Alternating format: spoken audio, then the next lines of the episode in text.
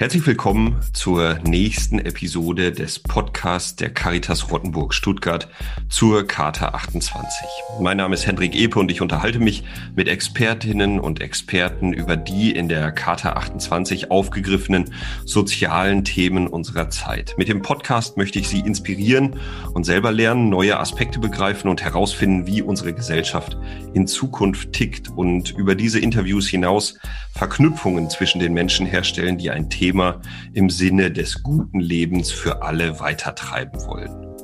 Heute verbinden wir die Linie 5, das ist die sorgende Gesellschaft, mit der Linie 2, einer Gesellschaft ohne Armut. Und um diese Verbindung herzustellen, freue ich mich ganz besonders heute, heute Morgen, also wir sind sehr früh bei der Podcastaufnahme, mit Dr. Ina Pretorius sprechen zu kommen, äh, zu, zu können. Ganz herzlich äh, willkommen und ich würde einmal einsteigen mit einer Frage zu Ihren verschiedenen Lebensläufen, die Sie auf Ihrer Homepage veröffentlicht haben. Erstmal, warum haben Sie die verschiedenen Lebensläufe veröffentlicht? Und vielleicht können Sie uns einen kleinen Einblick reingeben, ähm, wer sind Sie und was machen Sie eigentlich? Ja, hallo. Hier aus der Schweiz melde ich mich. Und ja, meine Homepage, da habe ich mir schon öfter mal über, steht schon ewig lange drauf, diese drei CVs, also diese drei äh, Biografien, habe mir schon immer wieder mal überlegt, die zu löschen, weil ein Witz hält sich ja nicht ewig, aber dann kommt immer wieder jemand und sagt, ah, wie genau, lustig, genau, ja. dass du da auf deiner Website hast. Das sind ja drei Lebensläufe. Der erste ist so, nee, wie geht's? Die, die Reihenfolge, doch, der erste ist so der, der ganz erste ist normale. C-Level. Genau, das ist der normale, ja. Genau. Der normale, wo ich geboren bin, wo ich studiert habe, was ich studiert habe und so weiter. Also ich bin ja Theologin und Germanistin und so. Und der zweite, das ist so ein überkandidelter, hat man früher gesagt, also so geboostet, ähm, äh, fiktional. Also ich habe da drei Geburtsorte und neun Kinder und spreche zwölf Sprachen und so. Das ist mhm. so ein mhm. bisschen meine ähm, Comedy-Seite. Also ich, ich wäre ganz gerne Kabarettistin geworden, habe dann eine andere Laufbahn eingeschlagen und äh, mache mich so ein bisschen lustig da über diese Civis, die jetzt noch im akademischen Betrieb vor allem so das Normale sind, dass man da sich unglaublich aufbläst, was man alles an Work-Life-Balance äh, perfekt äh, konstruiert hat und wo man überall studiert hat, in, in, äh, in Moskau und in, in, in Mexico City und was weiß ich. Und äh, da habe ich das jetzt noch so ein bisschen mehr geboostet, sodass klar ist, äh, es ist fiktional. Also ich habe nicht neun Kinder und spreche nicht zwölf Sprachen, aber das wollte ich damit sagen. Und der dritte, das ist eigentlich der, der mir am nächsten ist, wo ich einfach ähm, sage, ich bin wie alle anderen Menschen auch irgendwann mal auf die Welt gekommen als blutiges, schleimiges, total abhängliches, ganz kleines Wesen, das ganz, ähm, wie gesagt, abhängig war von der Fürsorge anderer.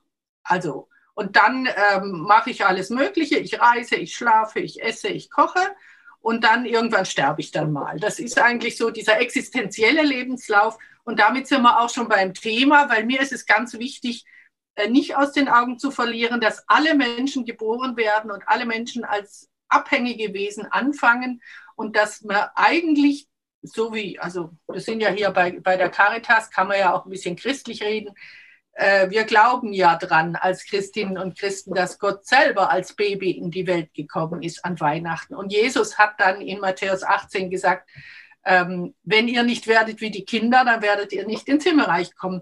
Und diese beiden Stellen äh, legitimieren mich auch, also jetzt als Theologin zu sagen, guckt euch mal oder überlegt euch mal, dass ihr alle selber mal Babys wart und jetzt denkt mal die ganze Ökonomie und die ganze Zukunft nicht mit Erwachsenen autonomen Männern im Zentrum eures Weltbilds, sondern mit Babys im Zentrum.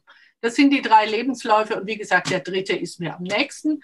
Und dadurch, dass ich drei Lebensläufe habe, will ich auch natürlich noch sagen, bitte legt mich nicht fest auf irgendwas. Ich bin alles Mögliche.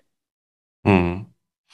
Ja, ganz herzlichen Dank. Das macht äh, schon einen, äh, sagen wir mal, sehr großen Bogen auf und ich bin gespannt, wo uns dann das Gespräch heute äh, hinführt. Ähm, angesprochen haben Sie natürlich den Aspekt gerade bei dem dritten Lebenslauf, ähm, die Beschäftigung mit Wirtschaft, ja, also was Ihnen am Herzen liegt. Sie haben die äh, Männer in den Mittelpunkt gestellt jetzt, oder sagen wir mal, dass die Realität sozusagen, in der die, die Männer im Mittelpunkt stehen und Wirtschaft gestalten. Und Sie haben ein Frauennetzwerk gegründet, das sich nennt Wirtschaft ist Care. Ja, also Care, Arbeit, Pflegearbeit, sorgende Arbeit, ähm, Familienarbeit, alles, was sozusagen irgendwie unter diesem Care-Begriff äh, läuft. Können Sie einen kurzen Einblick da rein geben, was dieses Netzwerk tut und ähm, dann vielleicht auch den, den kurzen Einblick, äh, warum ist Wirtschaft Care? Ja, also erstmal dazu, äh, wir sind zwar faktisch im Moment äh, vor allem von Frauen getragen, es waren auch fünf Frauen, die das gegründet haben, aber wir sind nicht im Prinzip ein Frauennetzwerk. Also wir haben mhm. im äußeren Kreis eine ganze Menge Sympathisanten, also Männer, die sich für unsere Art des Zugangs zur Welt interessieren und das ist auch durchaus in unserem Sinne weil wir meinen, diese ganze Care-Problematik, die jetzt ja gerade in der Pandemiezeit sehr auch im Fokus ist der gesamtgesellschaftlichen Debatten, die ist kein Frauenthema. Es ist zwar schon so, dass die Frauen mehr sensibilisiert sind im Allgemeinen, weil sie in diesem Pflegesektor, dem unbezahlten und dem bezahlten, im Allgemeinen die große Mehrheit sind. Deshalb ist es kein Zufall, dass das vor allem Frauen sind. Aber wir haben, also das ist zum Beispiel eines unserer Ziele, dass wir vermitteln wollen, ähm, zum Beispiel über diese Vorstellungsübung, dass wir alle geboren sind und dass wir alle aus Abhängigkeit kommen und auch in der Abhängigkeit bleiben. Wir werden ja nicht unabhängig. Ähm, wir wollen vermitteln, dass das eben nicht ein Frauenthema ist, sondern dass es alle angeht. Und ähm, Wirtschaft ist Care, das ist ja, also man kann sagen, das ist ein ultra kurz Narrativ. Also wir sagen damit, was Wirtschaft tatsächlich ist und was sie noch viel mehr werden muss. Vielleicht kann man sagen, wieder werden muss. Das wäre dann eine historische Frage. Ähm, wenn Wirtschaft nicht Care wäre, faktisch auch, dann wären wir ja alle nicht mehr am Leben. Denn wir sind ja darauf angewiesen, dass immer jemand für uns sorgt. Und zwar egal, ob Gut, es gibt natürlich die graduellen Unterschiede zwischen einem Baby und einem erwachsenen Mann. Natürlich ist, oder auch eine erwachsene Frau, sind natürlich die Erwachsenen unabhängiger und nicht auf dieselbe Art und Weise äh, angewiesen. Äh, aber im Prinzip sind wir alle angewiesen darauf, dass andere für uns sorgen. Und deshalb ist Wirtschaft immer Care. Also man muss sich nur an den Dorfbäcker denken oder an, die, an das Altersheim oder so, das ist ja alles Ökonomie. Und andererseits ist so, dass es Auswüchse gibt in unserer heutigen kapitalistischen Gesellschaft, ähm, die dazu führen, dass Wirtschaft in einem großen Teil, und zwar gerade in dem Teil, der sehr im Fokus steht, also die Wachstumsbranchen, die Technologiebranchen, äh, die, auch die Waffenindustrie, die Autoindustrie und so weiter, dass da auch ein ganz großer Anteil der Energie, die, also gesamthaft verstanden Energie, die in die Wirtschaft fließt, eben nicht Care ist, sondern in Überproduktion läuft, dann auch in Luxusproduktion, in, in ähm, Warenproduktion, die sich zum Beispiel nur die ganz Reichen leisten können. Äh, das wurde jetzt in der Pandemie sehr deutlich, dass diejenigen, die, also die Debatte um Systemrelevanz, man könnte auch sagen Ökosystemrelevanz, diejenigen, die das Zusammenleben aufrechterhalten, das sind eben oft nicht diese Mega-Wertschöpfungsbranchen wie die Banken oder die Versicherungen oder der Tourismus oder die Luxusgastronomie und so weiter, sondern das sind die Pflege, äh, die unbezahlte Hausarbeit, also Elternarbeit, ähm, die Infrastruktur, die Lebensmittelproduktion, die Landwirtschaft, das sind eigentlich die Bereiche, die tatsächlich unser Leben im weiten Sinne als Care aufrechterhalten. Und äh, das ist übrigens auch ein Grund, warum wir jetzt in der Pandemie als Netzwerk sehr gefragt sind. Also wir werden so ein bisschen überrannt von, von Anfragen, was macht ihr, was wollt ihr, was kann man ändern und so. Und ja, das wollen wir vorantreiben, dieses Bewusstsein. Mhm. Ja, ganz herzlichen Dank. Ähm, Systemrelevanz haben Sie angesprochen, Ökosystemrelevanz, ähm, sagen wir mal aus meiner Perspektive heraus, ähm, hatten wir am Anfang äh, der Pandemie, weil Sie es angesprochen hatten, sozusagen ja diese Bündelung, die wir im letzten Jahr äh, feststellen können, am Anfang der Pandemie, sozusagen eben die großen Solidaritätsbekündungen auch mit unserem Sektor, ja, also mit dem Care-Sektor, wenn man das sozusagen auf den, den erstmal bezahlten Bereich bezieht, ähm, Pflege, all diese ganzen Aspekte, die damit zusammenhängen, bis hin auch zu Erziehung, ähm, ja, all diese ganzen Fragestellungen, also auch die Fragestellung, welchen Primärzweck hat eigentlich Schule, ja, kann man auch drauf schauen, äh, geht es nicht eigentlich eher um Betreuung und nicht um Bildung, aber das äh, ist auch ein, äh, ein anderes Thema. Ähm, inzwischen äh, ist es so ein bisschen veräppt, also sozusagen die Merci-Schokolade ist verteilt, äh, das Klatschen verhallt so ein bisschen ja, äh, im, im Hintergrund. Und die Frage wäre dann für mich, wie kommen wir dahin, dass sich da was ändert? Also das Netzwerk, ähm, ja, haben Sie beschrieben, äh, auch die Problematiken liegen auf der Hand sozusagen. Also Gelder werden für die Automobilindustrie, ähm, das, äh, glaube ich, schlechteste, was man machen kann, ist äh, für äh, Fluggesellschaften äh, Gelder auszugeben, äh, die wirklich überhaupt gar keine gesellschaftliche Relevanz sozusagen besitzen, was auch in der in der Krise passiert ist was, was kann man tun sozusagen, damit man die, äh, die Veränderungen ähm, bewirkt? Ja, da gibt es ganz verschiedene Ebenen und wir jetzt in unserem Verein wollen uns nicht auf eine Ebene festlegen. Also ganz sicher mhm. ist das Geld ein Thema. Also ich, ich stehe ganz dahinter, wenn jetzt zum Beispiel das Pflegepersonal sich wirklich organisiert und sagt, wir wollen, äh, dass diese, dieser Fokus auf unsere Profession jetzt ähm, der jetzt gegeben ist, dass der sich nicht wieder verflüchtigt und dass das ganz reale Konsequenzen hat in der Lohnzumessung, in den Personalschlüsseln, in den Arbeitsbedingungen, ähm, weil also einerseits deshalb, weil es einfach gerecht ist, weil diese Art von Arbeit, die ja sehr riskant ist, die auch nicht einfach im Homeoffice passieren kann, äh, diese Anerkennung verdient und andererseits auch im im eigenen Interesse. Also nicht nur im Interesse der Profession, sondern unser aller Interesse, weil äh, es gibt ja den sogenannten Flexit. Also die, die Pflegenden sind ja inzwischen so weit, dass sie die, den Beruf verlassen und zwar scharenweise, dass wir, dass der Pflegenotstand, den es schon vor der Pandemie gab, dass der sich massiv ausweitet mhm. und äh, also jetzt wir, ich bin in der Boomer-Generation, jetzt nicht mehr sicher davon ausgehen können, dass wir ein äh, wohl verpflegtes, umsorgtes Alter haben werden. Also von daher ist es durchaus im eigenen Interesse und das ist, sage ich jetzt gleich am Anfang, eine ganz wichtige Ebene, diese Arbeitskämpfe ähm, zu unterstützen. Dann gibt es aber noch ganz viele andere Ebenen ähm, und die sind zum Teil halt langfristig angelegt. Also zum Beispiel, was lernt eine Schülerin, ein Schüler äh, in der Schule, was Wirtschaft ist?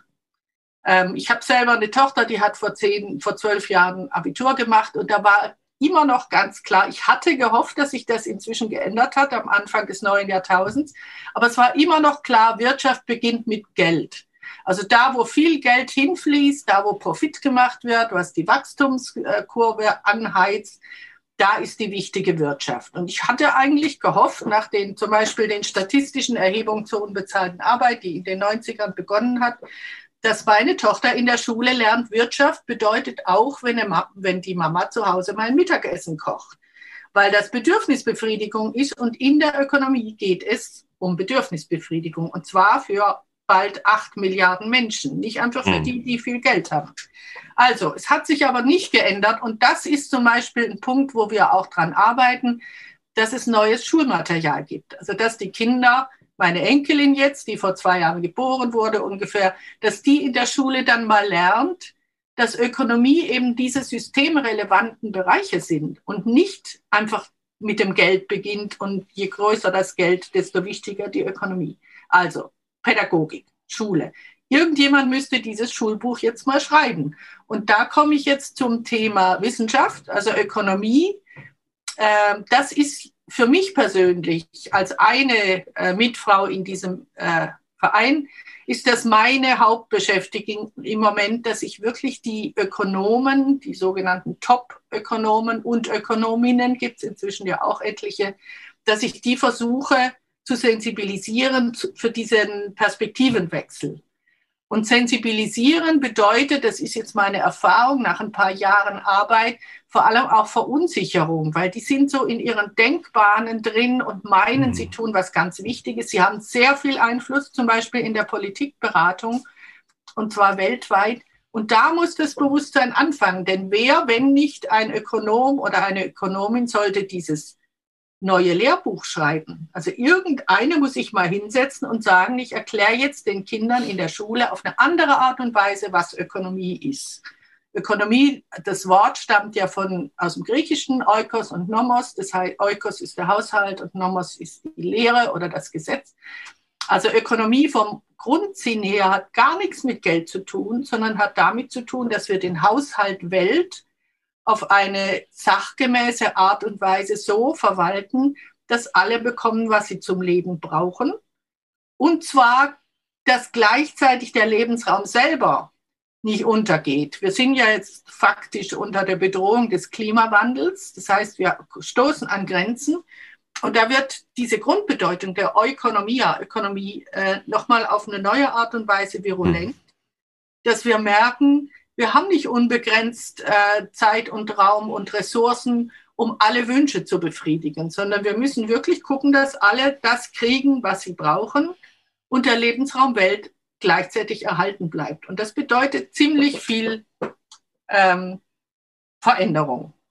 Das ist ein weiterer Schwerpunkt unserer Arbeit, dass wir versuchen, uns mit der Ökologie und Klimabewegung zu vernetzen, dass wir sagen, zwischen dieser Care-Problematik, die vor allem die Frauen und die systemrelevanten Berufe und die unbezahlte Arbeit betrifft, und der Klima- und Umweltproblematik äh, gibt es einen ganz engen Zusammenhang, weil was bedeutet Umweltbewusstsein anderes als sorgfältig mit der Welt umzugehen, also eine sorgfältige Ökonomie zu entwickeln.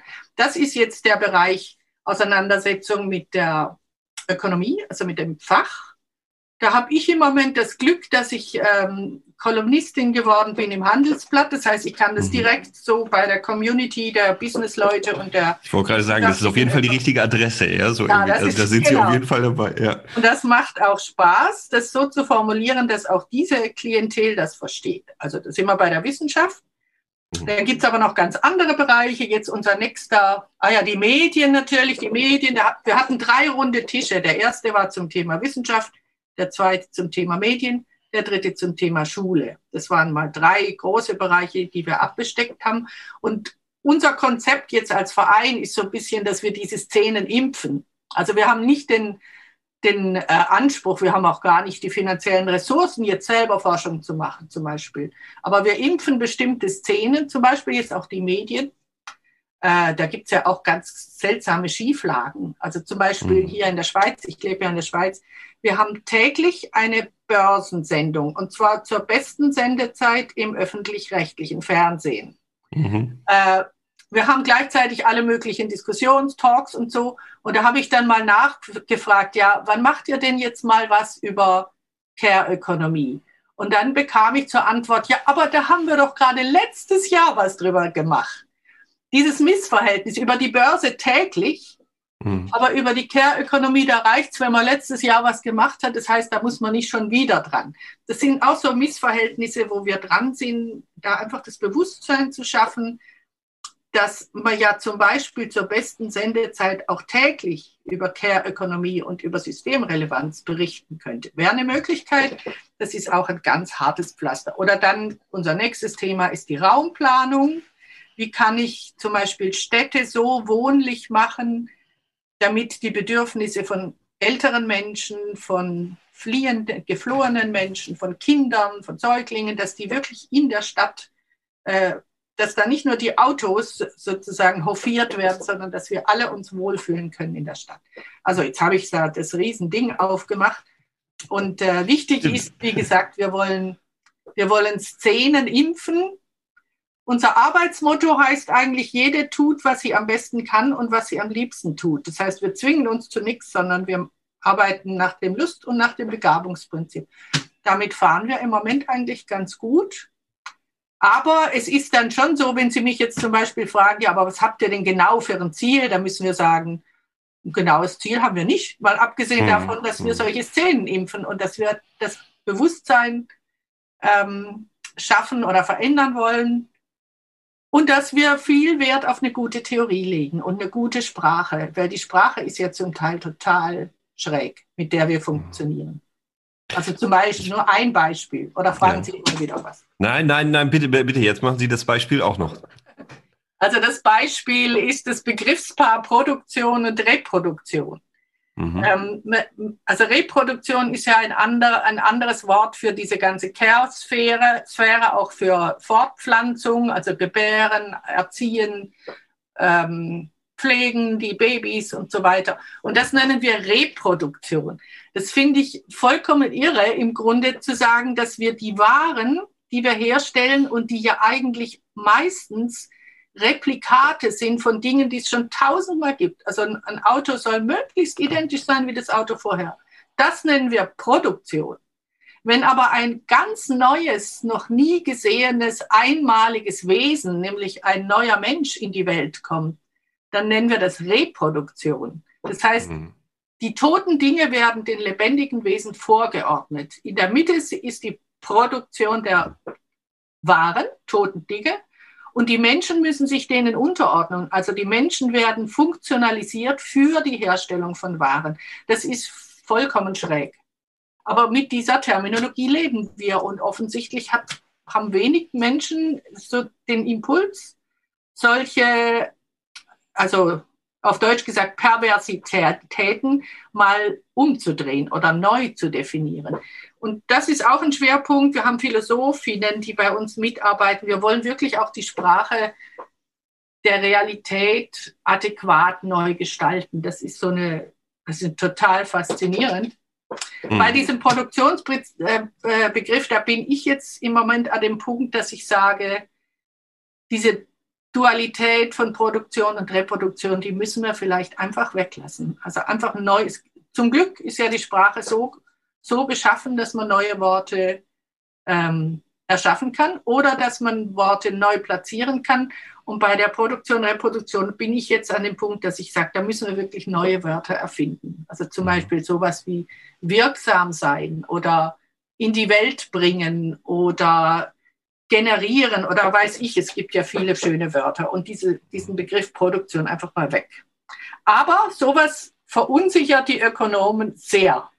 Also da, da wäre ich jetzt hingekommen. Ähm, ich ja. finde es hochgradig faszinierend, ja, äh, die äh, bestimmten, sagen wir mal, äh, ähm, großen Systeme unserer Gesellschaft aufzumachen. Sie haben das Thema Bildung angesprochen. Sie haben äh, ja die Sprache jetzt zum, zum Schluss nochmal angesprochen, das Thema Wissenschaft angesprochen. Wie gehen wir eigentlich damit um und so weiter.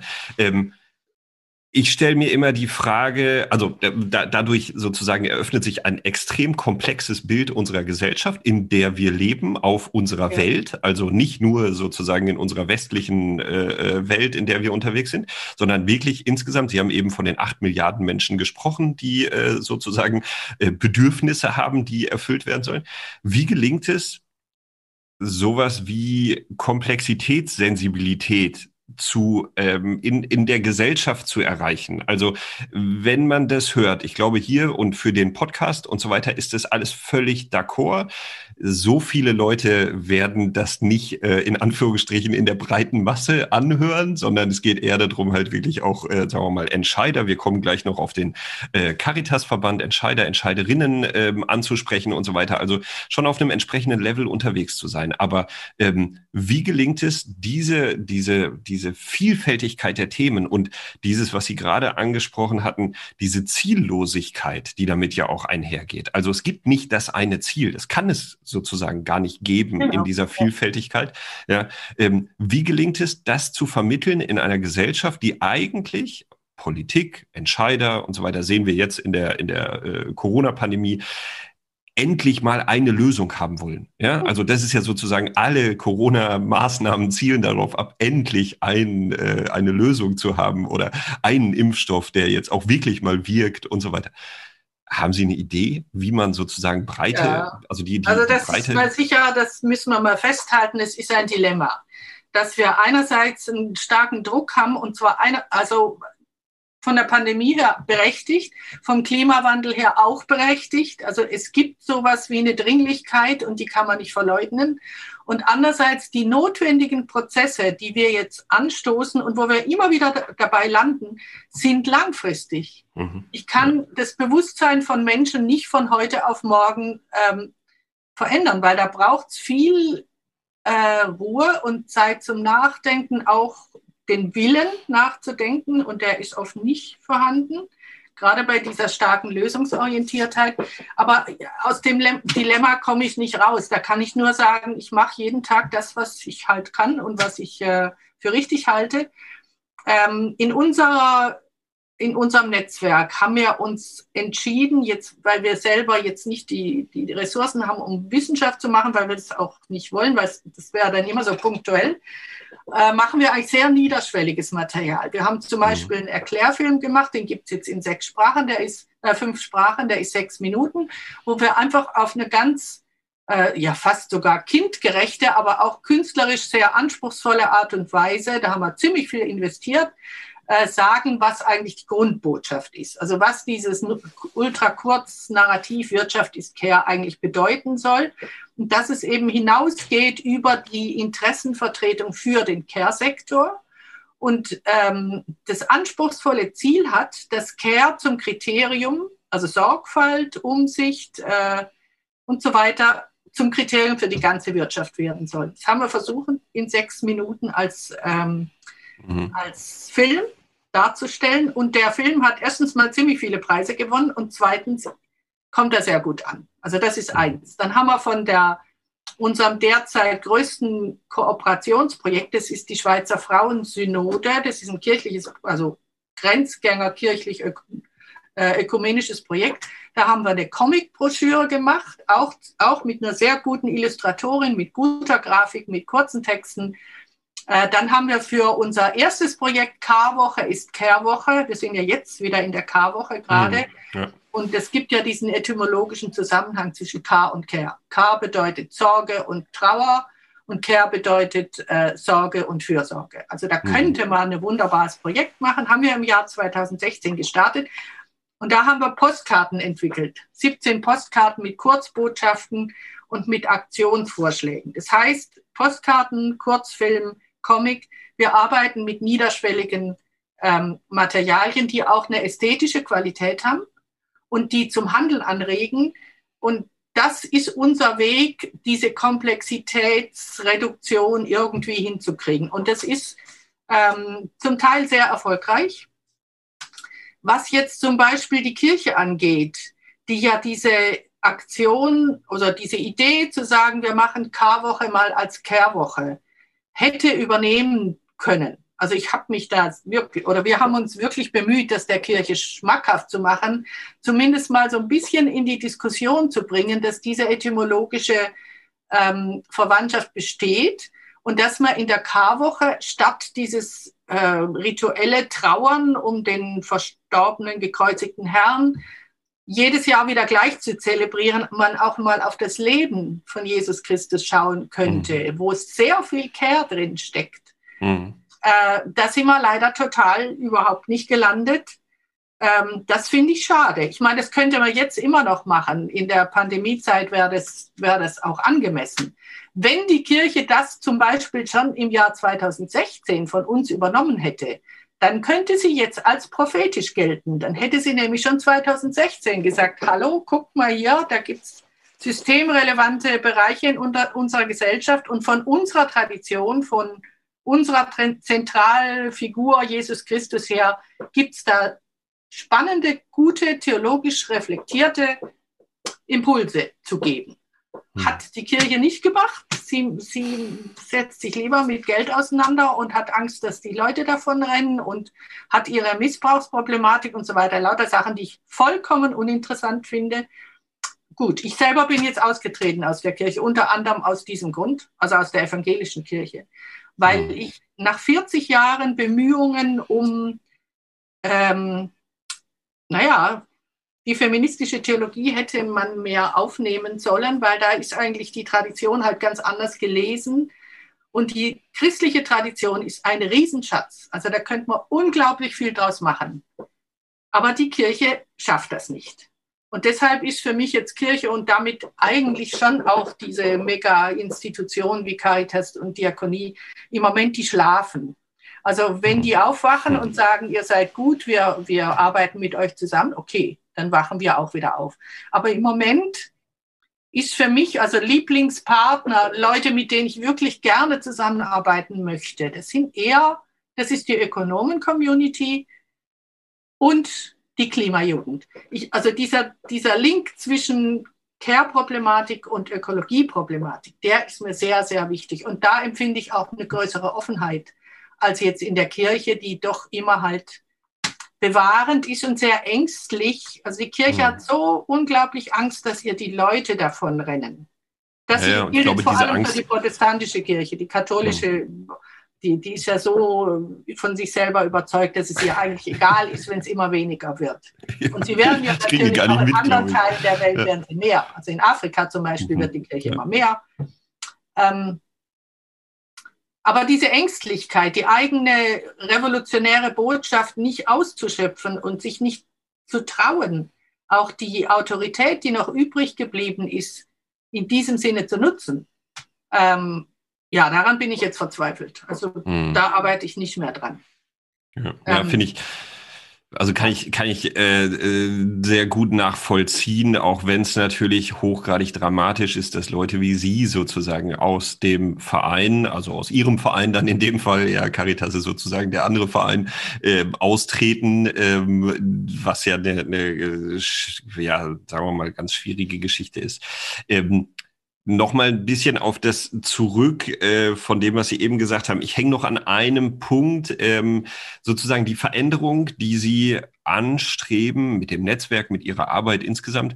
Ähm, bedeutet ja in der Konsequenz, dass Menschen auf ihre Privilegien, die sie angeblich aus irgendeinem Grund sozusagen verdient haben, also sie glauben zumindest, dass sie den, die, die verdient haben, die Menschen, verzichten müssen. Also alleine solche Arbeitskämpfe, Sie hatten es eben angesprochen, ähm, mehr Geld für Pflege, äh, würde in der Konsequenz oder in dem Umkehrschluss bedeuten, dass andere Bereiche sozusagen vielleicht äh, von ihren Privilegien abrücken müssen. Also wenn man Arbeitskämpfe, was weiß ich, in der Metallindustrie oder in der Chemieindustrie oder sonst irgendwo sieht, die auf äh, extrem hohen Rössern sitzen, wo man einfach irgendwie feststellen kann, naja, äh, schaut mal hin, das ist sozusagen in den anderen Bereichen, also so, so wie ihr wirtschaftet, äh, das kann in den anderen Bereichen nicht funktionieren.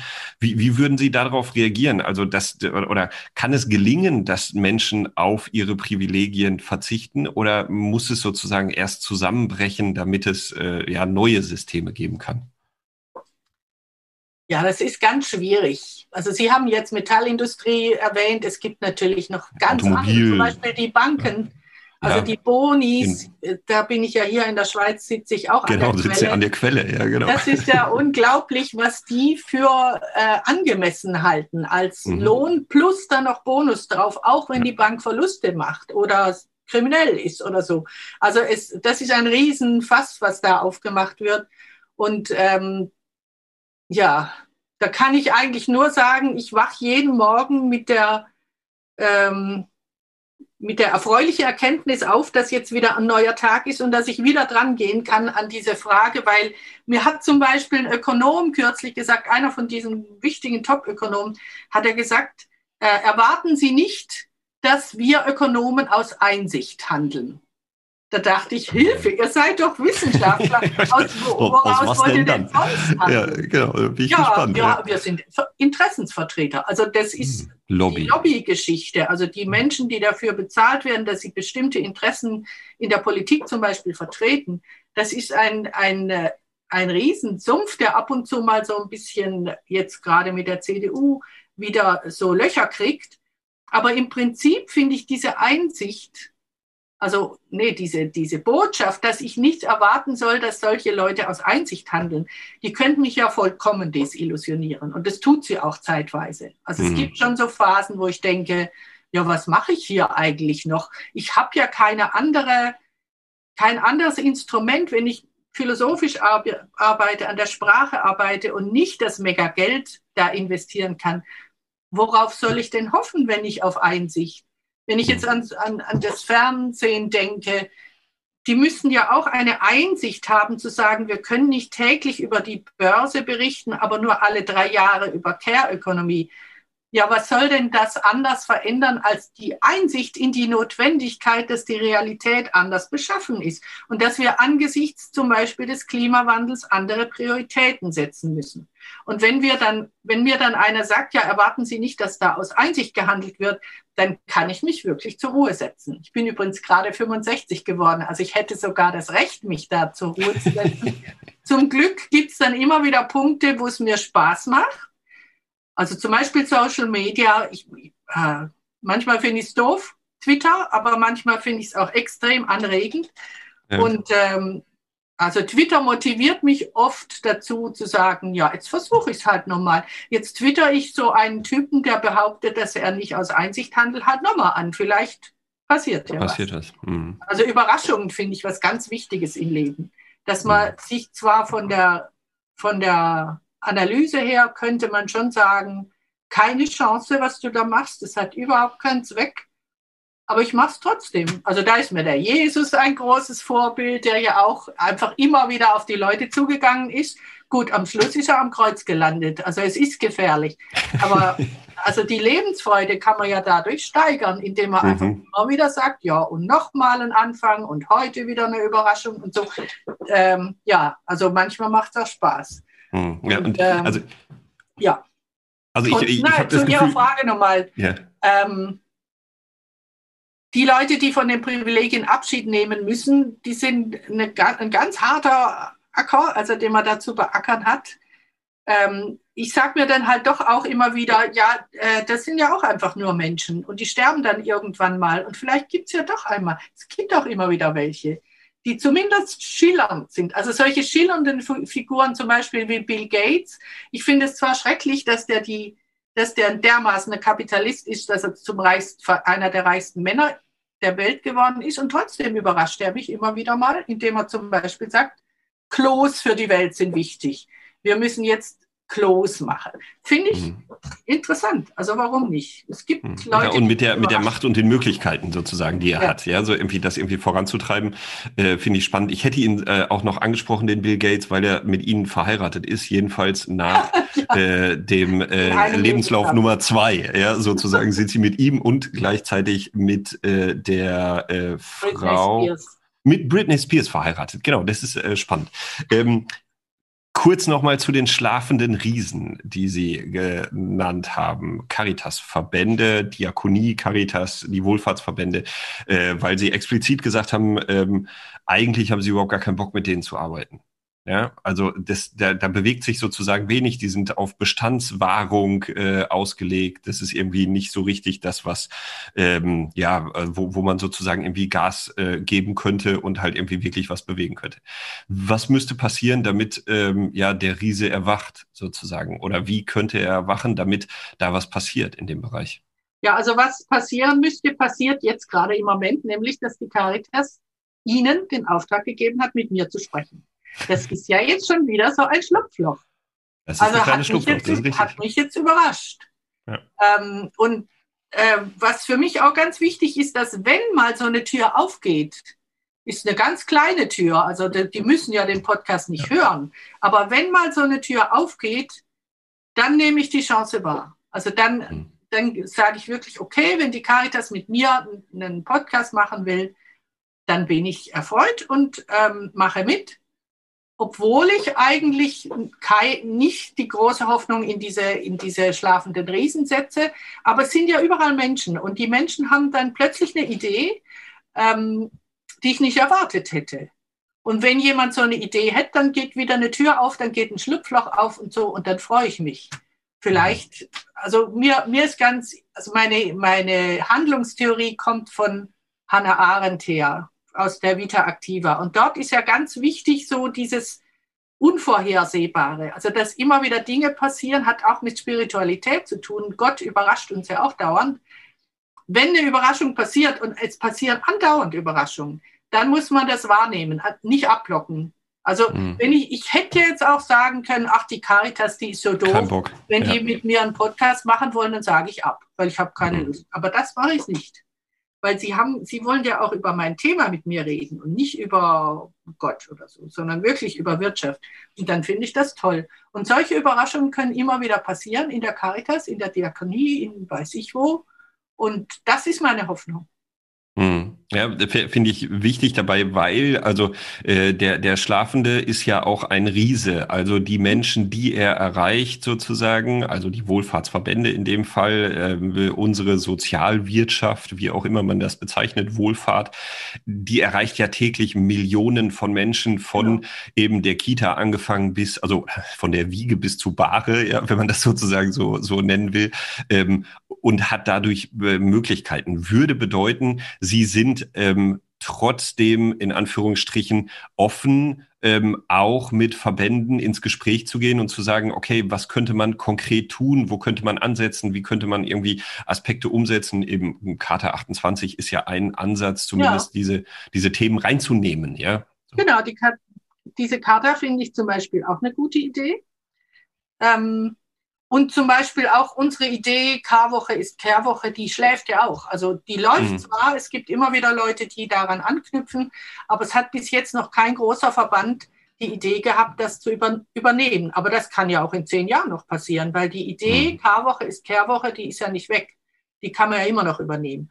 Oder zum Beispiel äh, mit, dem, mit dem Thema Weihnachten und Geburtlichkeit. Also diese Idee, dass ähm, wir als Christinnen und Christen ja die Abhängigkeit des Menschen schon ins Gottesbild integriert haben. Das ist ja eine unglaublich tolle Sache. Mit hm. dieser Idee war ich schon im Vatikan. Ich habe mal im Jahr 2016 im Vatikan einen Vortrag dazu gehalten. Der ist in einem Sammelband herausgegeben von einer der Universitäten des Vatikan erschienen. Und der schläft jetzt halt da drin. Das hat zwar noch bis jetzt noch niemand darauf reagiert oder fast niemand, aber der Sammelband, der steht in allen Bibliotheken. Also kann man das ja jederzeit aufnehmen. Und mhm. äh, ich bin bereit. Also wenn, wenn jemand die Idee hat zu sagen, oder wir zeigen jetzt mal in allen Caritas-Zweigstellen ähm, euren Kurzfilm oder so, ist auch möglich. Ist in fünf mhm. Sprachen möglich. Deutsch wird ja sogar reichen für den Deutschen Caritasverband. Also es gibt ganz viele Dinge, die schlafen und die kann man jederzeit aufwecken. Mhm. Und das kann auch die Caritas tun oder, oder die EKD oder der Vatikan oder der Papst selber. Der Papst selber überrascht uns ja auch immer wieder. Was er leider noch nicht kapiert hat, ist, dass im Zentrum des Ganzen das Patriarchat steckt. Da hat er noch nicht, da rührt er nicht dran. Von daher mhm. ist ja der Papst auch eine sehr schillernde äh, Gestalt, der jetzige Franziskus. Aber er schafft es immerhin ab und zu wieder mal zu überraschen. Und das finde ich ja schon mal gut. Das ist schon mal etwas. Nee, super. Dann ähm, Erstmal ganz herzlichen Dank. Vielleicht biegen wir ein auf die Zielgerade. Diese Themen, die Sie aufmachen, sind natürlich riesig. Ähm, jedes einzelne kann man nehmen. Ich finde das Thema Bildung bei, äh, hochgradig spannend. Ich habe selber drei Kinder, die in die, in die Schule gehen und ähm, also äh, gerne in die Schule gehen würden, sagen wir mal so. In der heutigen Zeit muss man das ja so sagen. Ähm, wo einfach ein Riesenpotenzial drin steckt. Ja, irgendwie was, was vermitteln wir eigentlich? In welche Richtung läuft es eigentlich und so weiter und so weiter. Ähm, Blick in die Zukunft. Also sagen wir mal fünf Jahre oder fünf bis zehn Jahre im Voraus sozusagen, wenn Sie nach, nach vorne blicken. Was hat sich geändert? Also äh, was sollte sich aus Ihrer Perspektive vielleicht geändert haben? Vielleicht hat sich auch gar nichts geändert. Also wenn Sie sich Gesellschaft in der Zukunft vorstellen. Ähm, also das, wovon ich vorhin schon ein paar Mal geredet hatte, nämlich, dass die Care-Bewegung und die Klimabewegung zusammenfinden, mhm. dass da analytisch wirklich Arbeit geleistet wird, dass diese beiden Themen nicht separat sind und vor allem auch die Frauenbewegung, die ja auch in sich äh, differenziert ist, merkt, es geht eigentlich nicht darum, dass, also geht nicht nur darum, dass möglichst viele Frauen möglichst tolle Karrieren machen und dann wieder Migrantinnen anstellen, um ihren Haushalt zu schmeißen, ähm, dass diese Art von Frauenbewegung auch sowas wie Einsicht zeigt und sagt, wir müssen eigentlich alle zusammen daran arbeiten, dass wir in diesem verletzlichen Lebensraum Welt ähm, sowas wie Gerechtigkeit und gutes Leben für alle hinkriegen. Und dazu kann es schon mal wichtig sein, dass Frauen Karriere machen, so wie Kamala Harris zum Beispiel jetzt oder Jacinta Ardern. Es gibt ganz tolle Frauen, die Karriere gemacht haben. Aber dass das eigentlich wie ein, ein Seitentrieb ist, also ein, ein Instrument, damit wir mit der Welt besser umgehen. Dass mhm. diese Sammlungsbewegung für ein gutes Leben für alle in der verletzlichen Welt, dass die in zehn Jahren etliche Schritte weiter ist. Und dass die Religionen da auch mit dabei sind, nicht nur das Christentum, sondern auch andere Religionen. Dass die Religionen kapieren, dass sie ein unglaubliches Potenzial haben, wenn sie verstehen, dass sie das Patriarchat aus ihrer Mitte entfernen müssen. Und wenn diese Sammlungsbewegung gelingt, also Klimabewegung, Frauenbewegung, Religion wäre schon ganz viel. Und wenn dann noch ein paar der Herrschenden aus Einsicht handeln und nicht nur hm. aus Selbstinteresse, dann wäre in zehn Jahren viel passiert und ja, warum nicht? Halt es nicht für ganz ausgeschlossen. Vielleicht brauchen wir jetzt diese dritte Welle noch, damit die Leute noch ein bisschen mehr nachdenken. Bisschen mehr aufwachen. Und vielleicht danach ein bisschen klüger aus diesen Wellen wieder rauskommen. Ich bin nicht, ich bin nicht der pessimistische Typ. Also sowas wie Zuversicht habe ich durchaus. Und äh, ja, ich halte es für möglich, dass wir in zehn Jahren an dem Punkt wirklich weiter sind. Sie hatten eben Twitter angesprochen ähm, als äh, Social Media Plattform. Äh, haben Sie einen Hashtag? also äh, um ja. das ja, äh, Care, Care for Future oder ähm, Also unser Hashtag von unserer äh, Vereinigung heißt Economy is Care in einem Wort. Okay. Ähm, aber es gibt ja ganz viel. Es gibt ja die Economists for Future, da hashtagge ich auch manchmal. Äh, aber also so unser Zentral-Hashtag heißt Economy is Care. Ein Wort. Super. Ganz herzlichen Dank, Frau Pretorius. Ja, danke auch. In die Schweiz. Hat Spaß gemacht. Mir auch. Also ich habe äh, ich hab, äh, hochgradig interessiert zugehört. Das äh, kann ich auf jeden Fall sagen. Danke sehr nochmal. Okay, dann freue ich mich auf den Podcast, den selber zu hören. Dankeschön.